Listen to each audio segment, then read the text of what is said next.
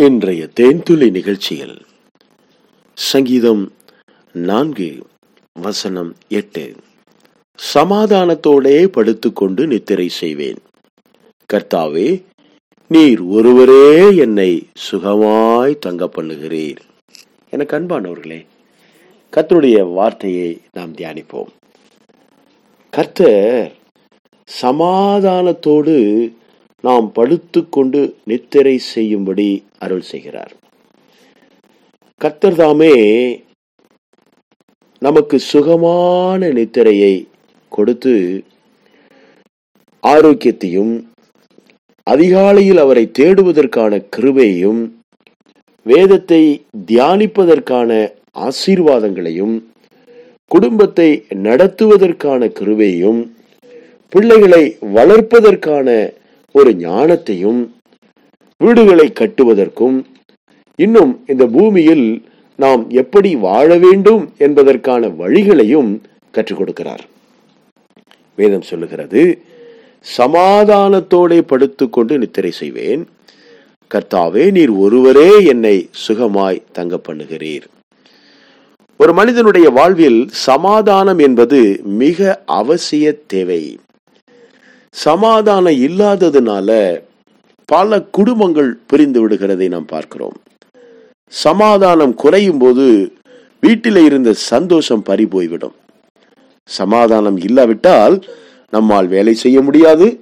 அந்த குடும்பம் நேர்த்தியாய் தேவனுடைய கிருபையில் கட்டப்படவும் முடியாது. ஆம்பரியமானவர்களே சமாதானம் இருந்தால் மட்டுமே வீடு கட்டப்படும். சமாதானம் இருந்தால் மட்டுமே பிள்ளைகள் ஆசீர்வாதமாய் வளருவார்கள். சமாதானம் இல்லாததுனால அநேக குடும்பங்களிலே பிரிவினைகளையும் மிக மோசமான தேவன் அருவருக்கக்கூடிய பாவ செயல்களும் நடக்கிறதை நான் பார்த்திருக்கிறேன். சமாதானம் வேண்டும் பிரியமானவர்களே. ஆகவேதான் ஆண்டவராகி இயேசு கிறிஸ்து எப்பொழுதெல்லாம் தம்முடைய பிள்ளைகளை சந்தித்தாரோ குறிப்பாக அவர் உயிர் தெழுந்ததற்கு பிறகு ஒவ்வொருவரையும் சந்திக்கும் போது ஒவ்வொரு முறையும் பீஸ் பி வித் யூ என்று சொன்னதை நாம் பார்க்கிறோம். உங்களுக்கு சமாதானம் உண்டாவதாக. இப்படி ஒரு முறை ஆண்டவராகி இயேசு கிறிஸ்து சொல்கிறார் என்னுடைய சமாதானத்தையே நான் உங்களுக்கு தருகிறேன். உலகம் கொடுக்கிற பிரகாரம் அல்ல என்னுடைய சமாதானத்தையே உங்களுக்கு தருகிறேன். அதுபோல தன்னுடைய சகோதரர்களை ஊழியத்திற்கு அனுப்பும் போது இரண்டு இரண்டு பேராக கிராமங்களுக்கு அனுப்புகிறார். அவர்கள் போய் வீடுகளிலே சுவிசேஷத்தை அறிவிக்க வேண்டும். அப்படி அவர்கள் போகும்போது எந்த வீட்டிலே போய் சுவிசேஷத்தை அறிவிக்க வேண்டும்? ஒரு வீட்டிற்கு வாசலில் நின்று அந்த வீட்டை வாழ்த்துங்கள். அப்பொழுது அந்த வீட்டின் சமாதான பாத்திரன் வெளியே வருவான். அவன் உங்களை அங்கீகரிப்பான். அப்பொழுது அந்த வீட்டிலே நீங்கள் சுவிசேஷத்தை அறிவியுங்கள். அங்கே தங்குவதற்கு வாய்ப்பு இருக்கும். அங்கே தங்கியிருங்கள். எனக்கு அன்பானவர்களே சமாதான பாத்திரன் அங்கே இல்லை என்றால் உங்களை அவன் ஏற்றுக்கொள்ள மாட்டான். அப்படியானால் உங்கள் கால்களில் படிந்திருக்கிற தூசியை உதறி போட்டுவிட்டு அந்த இடத்தை விட்டு புறப்பட்டு போய்விடுங்கள். நியாய தீர்ப்பின் நாளிலே சோதோம் குமாரா பட்டணங்களுக்கு நடந்ததை பார்க்கிலும் மிக அதிக கேடு பயங்கரமான ஆபத்து அந்த பட்டணத்திற்கும் அந்த வீட்டிற்கும் நேரிடும் என்று கர்த்தர் சொல்லுகிறார்.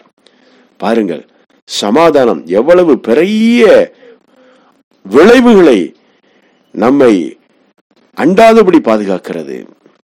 பெரிய ஆபத்துகள் நம்முடைய குடும்பத்தை அண்டாதபடி அது பாதுகாக்கிறது. ஆம் பிரியமானவர்களே சமாதானம் இருக்கிற வீட்டில் ஆபத்து வராது. சமாதானம் இருக்கிற இடத்தில் சந்தோஷம் இருக்கும். சமாதானம் எங்கே இருக்கிறதோ அங்கே நிம்மதி இருக்கும்.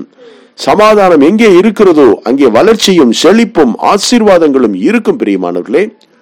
சமாதானம் இருக்கிற இடத்தில் கர்த்தருடைய ஆவியானவரும் தங்கியிருப்பார். ஒரு சமயம் ஆண்டவராகி இயேசு கிறிஸ்து இப்படி போதிக்கிறார். கடவுளுக்கு காணிக்கையை செலுத்த ஒரு மனிதன் வருகிறான். அந்த காணிக்கையை கொண்டு வந்து காணிக்கை பெட்டியிலே போடுவதற்காக அவன் வரும்போது அந்த காணிக்கையை நீ செலுத்த வேண்டாம். அதை அங்கேயே வைத்துவிட்டு முதலாவது போய் உன் சகோதரனோடே ஒப்புரவாகி பின்பு வந்து உன் காணிக்கையை செலுத்து. பாருங்கள் சமாதானம் என்பது எவ்வளவு முக்கியம். அது காணிக்கையை விட முக்கியம். அது கர்த்தரை பிரியப்படுத்தக்கூடிய காரியத்தை விட மிக முக்கியமானதாக இருக்கிறது. எப்போது ஒரு மனிதன் கா- கர்த்தரை பிரியப்படுத்த முடியும்? காணிக்கைகளினாலே கர்த்தரை பிரியப்படுத்த முடியுமா? இல்லை பிரியமானவர்களே. அது ஒரு புறம் இன்னொரு புறம். காயினுக்கு ரெண்டு புறம் இருக்கிற மாதிரி கர்த்தருக்கு பிரியப்படுத்துவது என்பது ஒப்புரவாகும் போதுதான் சமாதானம் உண்டாயிருக்கும் போதுதான் நாம் கர்த்தரை பிரியப்படுத்த முடியும்.